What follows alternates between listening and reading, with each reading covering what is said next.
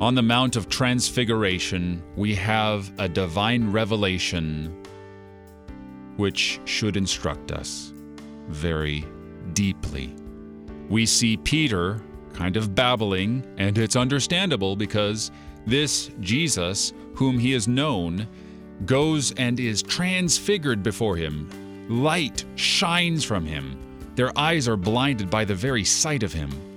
And on top of that, there's Moses and Elijah standing talking with Jesus as though he is God in the flesh. Only it's too radiant to look at. And Peter starts babbling. Some people do that when they get scared.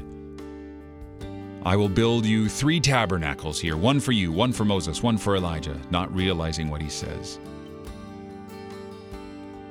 And then comes the voice of the Father. And here, listen to this This is my beloved Son with whom I am well pleased. Listen to him. No longer are we called to listen to Moses or to Elijah.